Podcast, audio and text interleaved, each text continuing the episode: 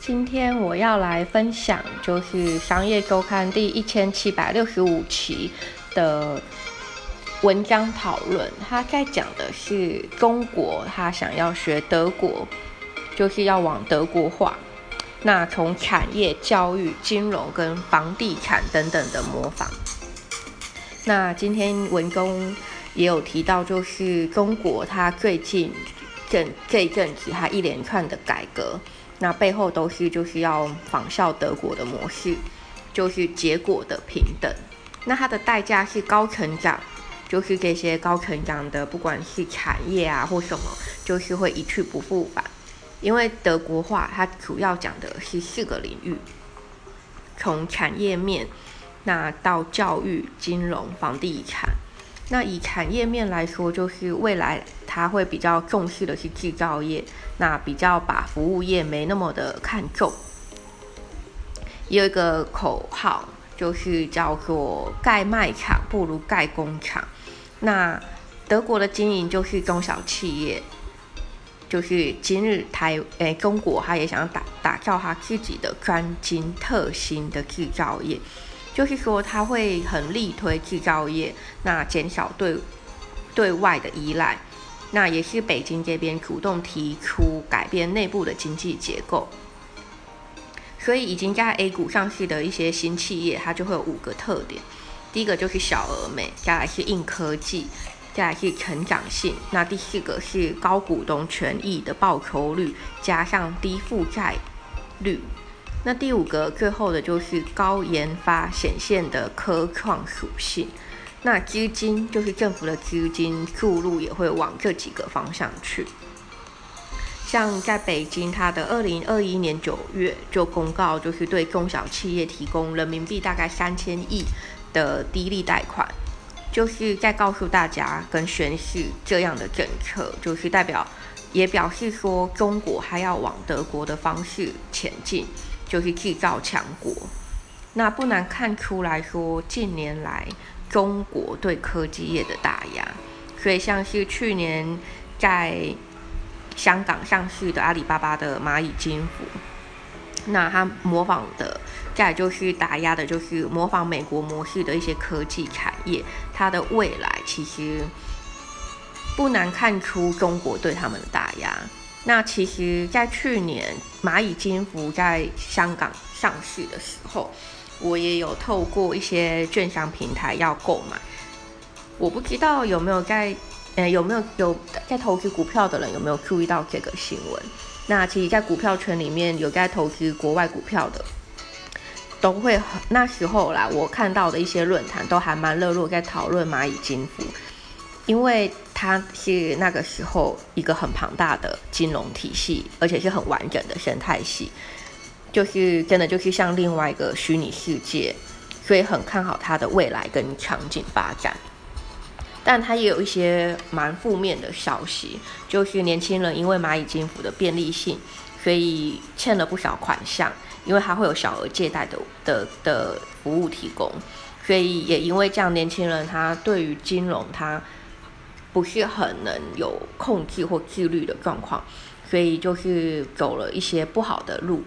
来还钱，或是因为欠钱而做了一些行为。那像是最近中国它对于教育、电商、娱乐、游戏等产业的打击跟限制啊，其实更证明了说文中提到读者，诶，文中提到作者他们去证明的就是要往德国的方方向去。那在教育的话，教育面他们就是会重视技职，那不会去在需要有所谓的升学，就是去争取升学率，那就会打压一些线上的补教业，压制升学，同时下令就是大力的创造职业学校。那仿效德国的，就是简言之，就是课堂加学徒的双轨教育。受训成为一些高级的技工或研发专家，那这其实也是德国工业的还有科技的强盛基础。那其实台湾也有实施这个部分，就是建教合作。那在落实面，我觉得不知道是推推行制度没有很很完善，还是说对于这些学生没有很给予很好的支持度。因为那时候我有在去做洗头美发的时候啊，其实听了不少一些洗头的工读生他们聊天嘛，我们就分享，他们就有提到说他们的工读生就是他们这样子建教合作的方式来。来配合，其实他们的收入薪水是很低的，那低到可能有些是比工读生还要低，就是有拿政府最低薪资的那些工读生来说，来的薪水更低。那他们的态度是说，因为可能公司有公公吃住或是怎么样，所以导致他们的薪水比较低。那在那么低的情况下，其实要选择建教合作的这个选项，对于我来说，我就不大会去。接受，我可能就宁愿选择我读书归读书，那工作的部分我自己去找市面上的公司行号来工作，所以就变得说，可能就是会脱离公政府提供的一些法令或政策的制度，因为政府给的一定是比较完善吧，或者是比较不错，不一定。所以那时候在我高中期间，我没有选择。台湾那时候推行的建教合作，也是因为它的实行度或是落实度或一个完善全面的完善度没有很 OK，会让我觉得，那我不如就是自己去找工作，至少薪水还没那么低，那我一样可以学到我想学的，我甚至可以自己决定我想要去哪边打工，我不用说被分配到可能很远或是干嘛的。好，那回过头来就是，那中国它这些一连串的改变呢，其实也让所有的学生从大学生变寄职生，甚至学历贬低的状况发生。在这几年的新闻上面，或者是说看一些看一些大陆剧，都可以很感同身受，知道说大陆人他们对于学历的重要，甚至有些。一个村庄好了，一个农村家里或一个家庭里面有出一个大学生，那大家就会很普天同庆的庆祝啊、骄傲啊，甚至宴客，代表他们真的很重视这个学历，觉得他是一个很好的一个地位的象征。那像北京，它这个政策目标是把升学率从七十趴降到五十趴。那一想到这边，其实真的蛮可怕，就是会发现像我刚刚讲的，你学历贬值，那甚至这些人他们正在学习的人，那该怎么办？但也会有不少学生会高兴说，哎，不用再辛苦的补习啊，准备高考或干嘛的，就有好有坏。好的部分就是，嗯。不用再那么的辛苦读书干嘛？因为你读书，毕竟那个学识面的到出了社会实务面的，其实是真的有落差的。对，那也因为这样一整个连串的调整啊，北京也承诺了产教融合，就是模仿德国制度，企业会提供带薪的实习机会，那也是借此提倡跟改变目前大学生的供过于求的现状。因为他们认为现在的大学生也是有蛮多就是学非所用，那这背景我觉得跟每个国家应该都大同小异。那不知道是到底是真的学生选状选选择的时候的状况问题，还是在于说学校或政府在安排这一连串的政策上面出了问题？其实这真的很难说。但是在大学的时候。甚至大学毕业的时候，我真的有想过说，去去那时候是想要去哪里啊？我想一下，去加拿大去做 co-worker，就是有一点像是工作，呃，三个月或半个月工作读书，然后三个月半个月这样读，呃，上工作，因为就是他的他的意思就是，呃，你读多少的学生时期的工读书好了，就是时间。那你就是工作多少，所以就有点像人家说的三加三、六加六、十二加十二的这个状况。那那时候我会觉得，在国外我会选择这样，是一一来是因为，呃，就我这样接收到的啦，就是说读书会有一个证照，那你读完书就可以到相关产业，而你的读书证照它是会有，就是那个会有 diploma 的，让你一个证明。证明说你有相关经验，那有多少时数？所以我觉得这 diploma 取得，对于之后的工作会蛮有加分的。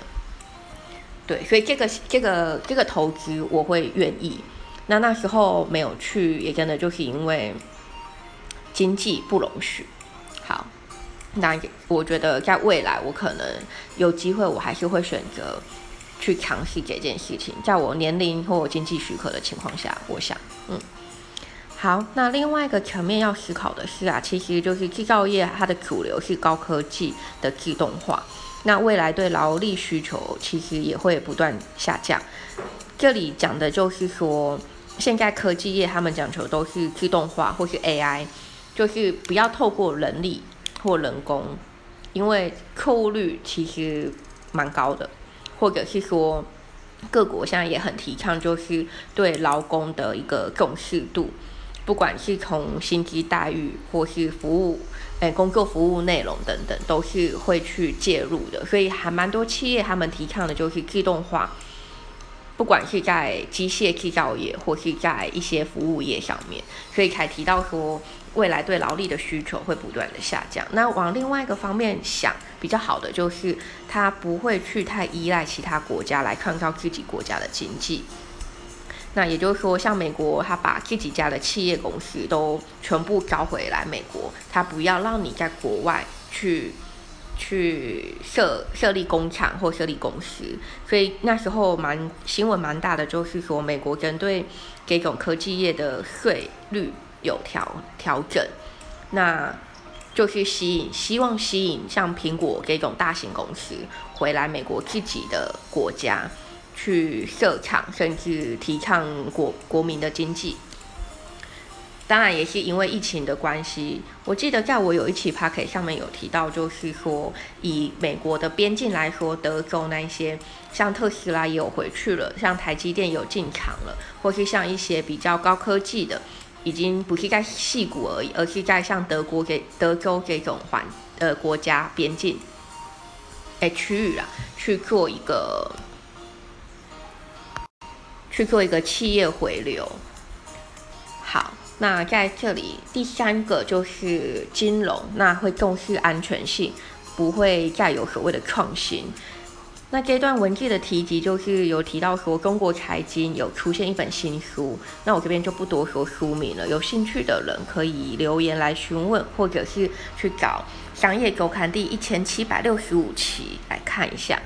那书中提到，就是说中国金融，它会，它应该要舍弃掉美国美国化，那改改走德国化。那理由是，就是中国德国的两国经济发展路线比较相似，都是贸易出口。那德国金融与实体经济比较平衡，不会像美国就是完全重视虚拟金融大于实体。那德国金融长期是稳定的，二战之后几乎没有什么金融危机。那也是应该要去重视这个资讯安全，其实不是重视实体或不是在于实体或虚拟金融去做选择，因为我觉得对我来说，我将看到或感受到的是，实体有实体的好，虚拟有虚拟的好，只是在于说怎么让这两个可以很 balance 的让大家去使用，而不是去重视偏颇哪一个。因为实体金融它也有 bug 的时候，也有添加人祸发生，所以没有绝对的好跟不好。那往德国化的的这部分，中国金融它的发展蓝图其实透露了三个讯息，就是金融的最高价值是安全，而不是创新。那再来第二个是金融必须为实体经济服务。那第三种就是金融业的报酬下降不是坏事。我觉得这真的不会是不好的。因为金融它其实要安全，也要有创新。安全指的就是交易安全，那创新指的可能就是呃服务或是通用率要比较好一点。那至于我觉得是不是实体经济，我觉得真的是各半，因为有些东西你还是没有办法在网络上、虚拟上去做一个设定，你还是必须得透过实体或是面对面。人对人的去解说，去去操作。好，第四种就是房地产会比较重视居住，而不是买卖。那这部分我是真的看完文章的解说，我我不知道中国是不是真的落实或怎么样，但是以德国的这个政策来说，我觉得台湾其实是可以仿效，甚至可以借鉴一下各国政府或各领域的营运方式，而不是一招走天下。那德国它是不炒房的先行者，也就是说，它的开发商定的房价如果太高，是可能会被起诉的。那长期的租约或者或者是新签的租约的租金有价格的上调，哎，有有它的价格上限，不是说，呃，你可以无止境的一直往上往上，然后由后面的房东去一直堆叠那个房房租。那再来就是未满十年的房子就要出售的话，要缴十五趴的资本利得税给政府。那他他的最终的目的就是要。让炒房的人他没有利可以图，而中国其实就是想要凸显这个住房的使用价值，而不是交易价值。那当然，这个到底能不能落实，或是落实到哪边，这真的是因人而异。因为毕竟，呃，亚洲人或是黄种人，或是讲国语的人，好了，都会有一种想法，就是有土是有财。那这个想法没有不好，也没有不对，只是在于说，像我自己。去听代销或是人家分享好了，都会听到说土地越来越少了，那房价一定会贵，因为土地少了。甚至房价贵的原因有很多，一个是土地少嘛，那取得成本高，甚至原物料上涨，营建成本有的没的。但是当另外一个方向想，土地真的有变少吗？那如果有的话，以台中来说，山区不是没有地。只是在于评估环环境评估能不能过，那再就是房子要盖那么多，真的有那么多人住吗？因为空屋率也不是很低耶。那另外一个方面是你房价那么高，没有人住的情况下，怎么会觉得说土地是越来越贵的？其实土地的价格就是看地主持有。他要卖多少？那这就回归回来，因为政府不会去介入，这是民意自己去选择的。但是德国就不一样，文中就提到说，德国它是可以针对开发商定的房价，或者是说，呃，租租约租金的部分，甚至未满几年出售的房子，然后种种的一个政策，去很实际的、很实际面的去抑制这件事情。所以我觉得。每个国家都可以去实施这些政策，只是在于说政府它的落实度，或是能不能听到民意，我觉得又是另外一回事。那每一个改革一定会有过而不及的现象发生，但也不也但也可以把每一个政策做一个上限的止损。就像一杯水如果满了，那它有其他方式补强，而不是说加大一杯水的容量，让这件事情一直很。很扩大扩大，因为你就算吃再多补品，有时候也会过而不及。那就像房价一直涨，它不会没有改善的道理跟空间，只是不修正的这个选项，就是大家选择不修正这个选项，到底是图利了谁，还是要保护谁？我觉得这就是见仁见智了。那文中也有提到这些新政策所带来的机会跟威胁。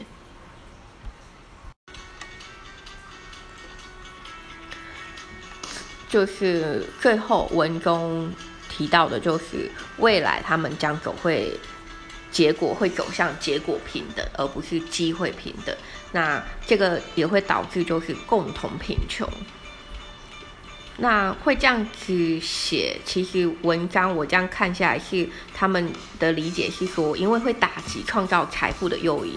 就是会因为这样子结果是平等的，大家就不会想要工作。例如说，就是机会平等指的，就是社会它不应该施加任何障碍，导致人们发挥才能，这就是机会平等。那结果平等是指人人都有公平的一份。那当市场分配啊，导致有些人无法得利，那就由政府强制介入。那结果平等就好比说我做的饼，如果要分给别人吃，那我为什么要做大？但因为我不生产，我也能分到饼。那我为什么要努力？所以到最后会走向一种，就是人民一起吃一个大锅饭，一起共同贫穷，而不是共同富裕。但也提到说，德国的模式会成功，是因为它的背景是民主体制，有足够的民意基础、社会力的支持。那这个台湾有没有？坦白说，没有实施，我不知道。只是在于说，执政者或是一些人民，他们可以去思考这些。因为大到就是一个国家是用这样的模式，小到是一个家庭，那家庭里面的如何管控，我觉得就是每个一家之主都会去思考的。那接下来就会来看看说，所谓的整治、整顿到底会牵扯到哪些层面。那它的层面其实就是先从去年开始的，就是二零二零年十一月看到阿里巴巴的阿里巴巴旗下的蚂蚁金服，就是刚刚提到号称全球募资规模最大的。那可是从之后网络电商、线上游戏、补教、娱乐明星等啊，就是这些产业超过新台币二十六兆的行业，都接连被中国一一个一个点名整顿。那这里也整理了一下，就是针对中国他们的六个行业整顿的时间戳记录。那从二零二零年的十一月，就是刚刚提到的网络科技业的阿里巴巴的蚂蚁金服，它的暂停政策是关于平台经济领域的反反垄断指南。那像二零二零年的十二月是，呃，政治局将反垄断列入年度年度重点工作。那启动的也是对阿里巴巴的反垄断调查，而且在今年就二零二一年的四月，针对这件事情裁罚阿里巴巴人民那个裁罚的金额是高达人民币一百八十二亿，也是创最高罚款记录。那再来二零二一年的三月，中国针对腾讯、百度跟跳动等十二家企业被被指。指称说是违反违反反垄断法，所以各开罚人民币五十万。那像电商业的美团啊、拼多多，因为推出低价抢抢抢市场的一个团购平台，所以也也遭到中央的开罚。那同年的五月份，像美团跟拼多多还有滴滴等等的三十四家网络跟运输平台被约谈还有督导，甚至说像抖音。也因为一百零五款应用程序涉嫌侵犯个资，所以要限期改正。那同年的七月，就是要求百万以上用户资料的企业到海外上市的海在海外上市之前，要申报网络安全的审查。那像滴滴出行就遭到中央以网络安全为名做调查。那甚至对于补教业啊，也禁止对教育培训机构上市。那在同年的就是上个月八月份，游戏业它就是被点名，像腾讯的《王者荣耀》线上游戏是精神鸦片，那就被也也有被中央限制。那甚至有些之后也有限推出一个限制，就是未成年玩游戏的时间。那在房地产业的话，就是限制房产实际成交价不得高于开卖最高价格，但也不能低于开卖。最高价格的八十五趴，这个我觉得对于台中、台湾来说是可以借鉴跟思考，可以怎么做？因为房地产的价格真的在台湾来说，我觉得蛮夸张。那再来就是同年的八月，中国也对于娱乐影视业，就是整顿网络平台的追星啊、刷榜啊，因为有媒体就是批评娱乐圈都是流量明星。而思考一下，这广泛的过程会打到谁？其实真的说不准，因为就是一个口令下来，马上改革，没有第二句话。那文中提到一个蛮贴切的比喻啊，就是一金落，万物生。所谓的一金落，就是一个金鱼落下来，那万物都可以生存。所谓的生存，它有讲到一个生存的一个过程。就是指说，金鱼死后啊，鲨鱼跟甲壳类的生物会先吃到金鱼的脂肪，那等肉下沉形成一个小山小山丘，就是那些无背无脊椎的动物会去啃食各种有机物跟蛋白质。那完全沉落到海底的时候呢，就是一些细菌会开始开启把肺大餐的模式。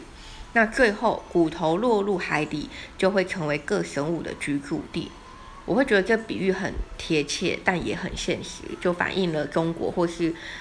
呃，对，就是反映了中国对这些大企业的态度。所以有了共同富裕分配的意思。那这个比喻，我觉得不是只有放在中国的这个商业背景，而是在蛮多公司企业里面，似乎也会有这样的过程。只是在于说，嗯。我们有没有去看到？但是我相信是有的，因为就像人家说的“一鱼多吃”，那怎么吃就因人而异了。那共同富裕的分配意识啊，其实它就是透过自愿捐赠而将财富分配到社会上。那这也是最近你看到不少中国大型企业啊开始捐钱响应。第一步就是要将金字塔上面的富人巨型企业把他们的钱吐出来。那也因为说国民所得虽然有成长，但贫富差距却不断的拉大，甚至已经达到国际的警戒线。那让中国会觉得说，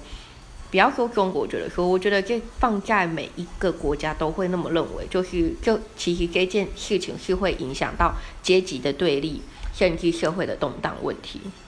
年轻人看不到希望，那从欧美到香港，甚至全世界的年轻人都是在闹事的。所以一整个操作，就是中国的这一一系列的操作动作，就是要把民生中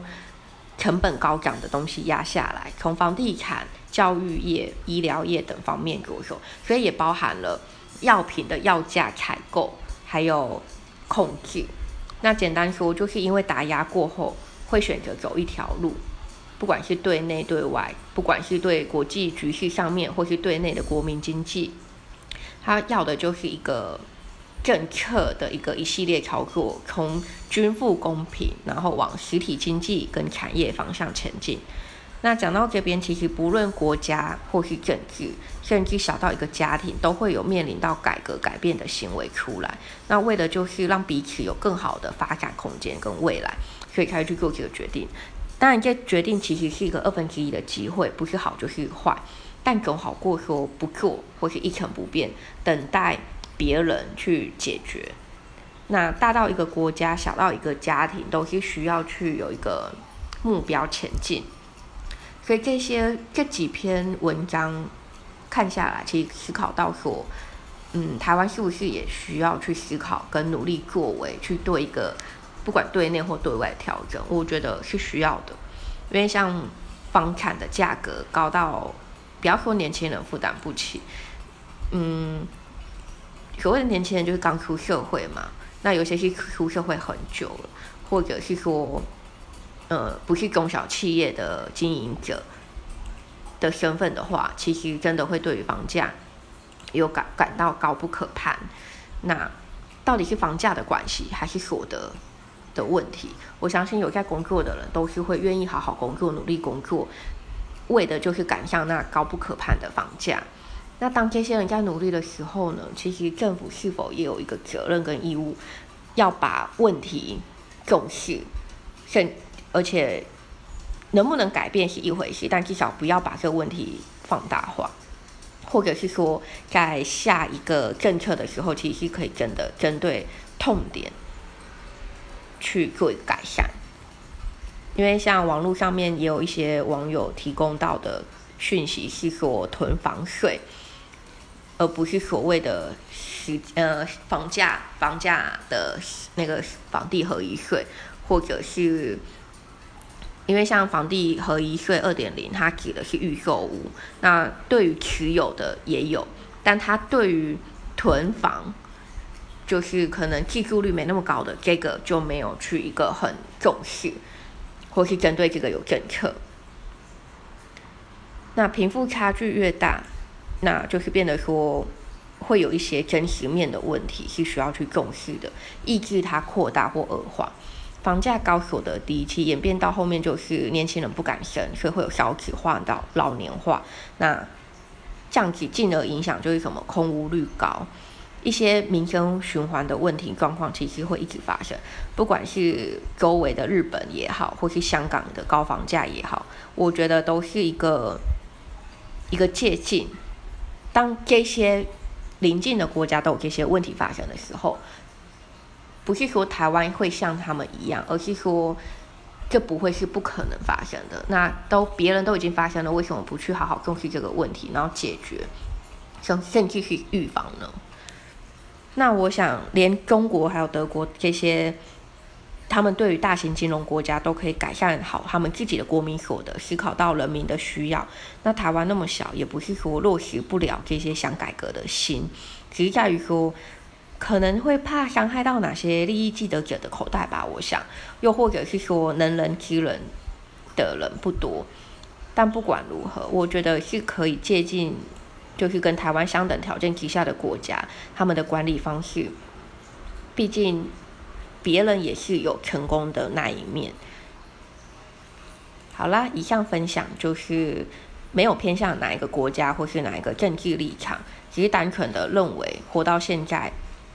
自己的观察，或是听人家说、网络说的这些，嗯，各种讯息来源。所以会认为说啊，台湾其实不大，就小小的，但对于每个人来说都有不同或是不一样的生存价值跟存在的意义。那所以，我但是这些一连串这样下来，我会觉得我个人是更提倡就是自己要做自己的主人，也就是说要学好一些可能投资领域的东西，或是发展自我发展的东西，因为毕竟你自己不发展，把决定权放给别人。那对自己来说也是对不起自己，甚至你没有对自己负责的一个行为。所以再怎样，人还是要选择好投资自己。那至于怎么投资呢？我相信大家都会有一个判断力的。好啦，以上今天是我的个人个人浅谈分享，今天就先这样了，拜。